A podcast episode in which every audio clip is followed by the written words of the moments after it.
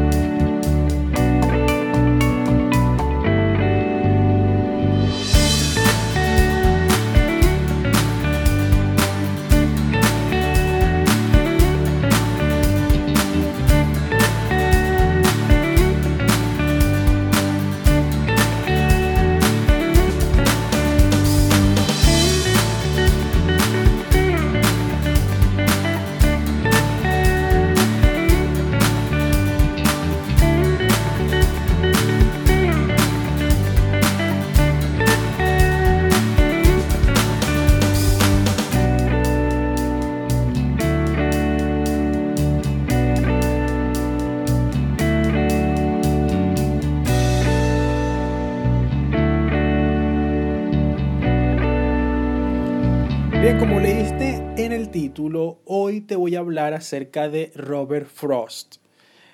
Eh, estoy ahorita en una etapa de grabar varios episodios de una sola tanda para ir publicándolos consecutivamente y que no veas una diferencia de un lapso de un mes o de 20 días entre episodio y episodio.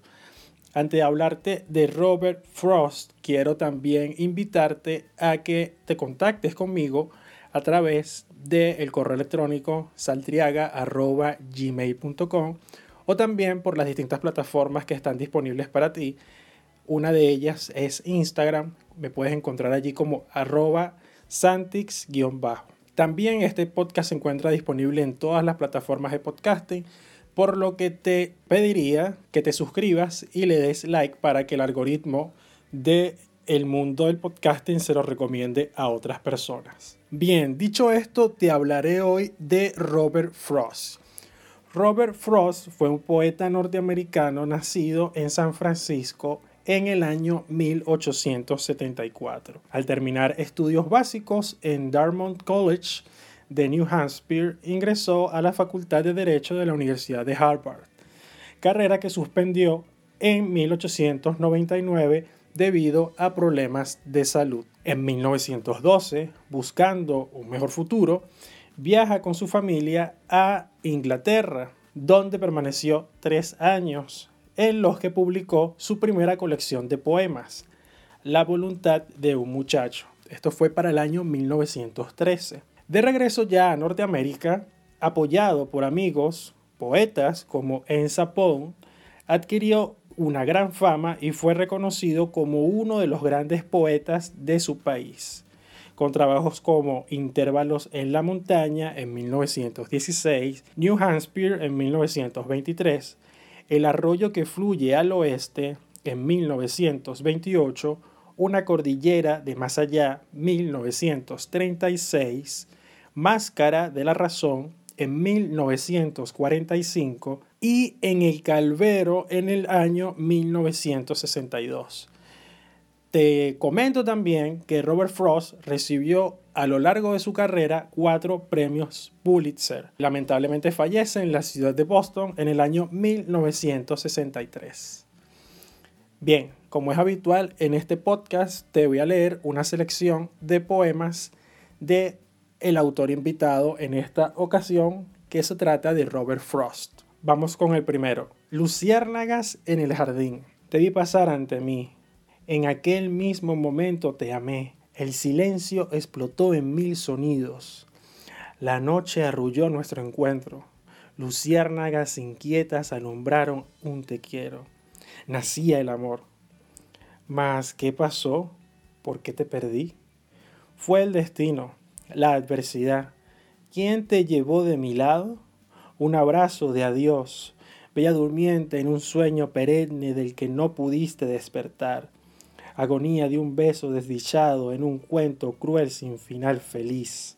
Volaste hacia la luz, quedé exhausto, sin caricias. Lloré y la lluvia arrebató mis lágrimas. Un sol helado calienta tu ausencia. Robo besos al recuerdo que en sueños pongo en tus labios. Te echo de menos. Vuelvo al lugar de nuestro amor. El silencio aprisiona mi corazón. Lo rompe el gemir de una bisagra oxidada. Miro tras el cristal y ya no queda nada. Tan solo puedo ver las luciérnagas en el jardín. El teléfono.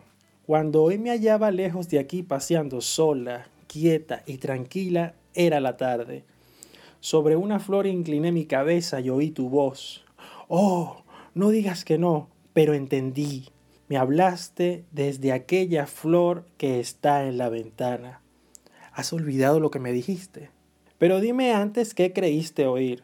Esquivando una abeja de la flor incliné mi cabeza y cogiéndola luego por el tallo, escuché y oí clara la palabra.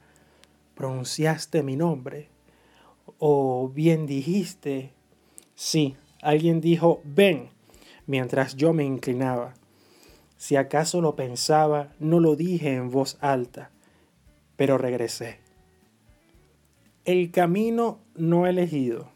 Dos caminos se bifurcaban en un bosque amarillo, y apenado por no poder tomar los dos, siendo un viajero solo, largo tiempo estuve de pie, mirando uno de ellos tan lejos como pude hasta donde se perdía en la espesura. Entonces tomé el otro imparcialmente, y habiendo tenido quizás la elección acertada, pues era tupido y requería uso, aunque en cuanto a lo que vi allí, hubiera elegido cualquiera de los dos. Y ambos esa mañana yacían igualmente. O había guardado aquel primero para otro día, aun sabiendo el modo en que las cosas siguen adelante. Dudé si debía haber regresado sobre mis pasos. Debo estar diciendo esto con un suspiro. De aquí a la tranquilidad. Dos caminos se bifurcaban en un bosque y yo, yo tomé el menos transitado y eso hizo toda la diferencia. Hacia mí mismo. Uno de mis deseos es que aquellos árboles oscuros, tan viejos y firmes que la brisa apenas los penetra, no fuesen la máscara de una penumbra discreta, estiradas sombras, lejos al borde del destino. No he de ser retenido, pero en ese algún día en su inmensidad debería escabullirme, intrépido, buscando incesantemente tierra abierta. No he de ser retenido, pero en ese algún día, en su inmensidad, debería escabullirme, intrépido, buscando incesantemente la tierra abierta, o el sendero donde la rueda lenta vierte arena. No veo por qué yo debería volver o por qué los otros mis pasos deben rastrear para alcanzarme, pues deberían extrañarme, sabiendo largo tiempo que todavía los amo. No me encontrarían distinto del que supieron contemplar, solo más seguro de aquello que pensaba era verdad. Amor y una pregunta. Un extraño llegó hasta la puerta en el ocaso y habló con el justo novio Llevaba una vara blanca y verde en la mano, que a su vez sostenía todas sus cargas. Preguntó, más con los ojos que con los labios, si habría refugio para él durante la noche, y se volvió para mirar la distancia del camino, sin luces ni ventanas iluminadas. El novio dio un paso y cruzó la puerta diciendo, miremos hacia el cielo y preguntemos por la noche que vendrá, tú y yo, extraño compañero. Las hojas de la vid cubrían el patio, los frutos de la vid eran azules. Otoño, sí, pero el invierno estaba en el viento. Extraño, ojalá lo supiera. Dentro, la novia yacía sola en el atardecer, inclinada sobre el fuego del placer. Su rostro brillaba rojo frente al carbón, y rosa era el deseo y el pensamiento del corazón. El novio observó el camino desgastado. Sin embargo, la vio a ella en el interior, y deseó su corazón en un cofre de oro, inmóvil, con un alfiler de plata. El novio pensó en un pequeño regalo, algo de pan, una bolsa para el descanso, una oración sincera por los pobres de Dios, o para los ricos una humilde maldición. Pero si aquel extraño fue consultado o no sobre la muerte del amor de dos, por albergar la pena en la noche que vendrá, el novio nunca lo supo, pero deseó saberlo. Con ese último poema de Robert Frost llegamos al final de Uno a Uno Podcast.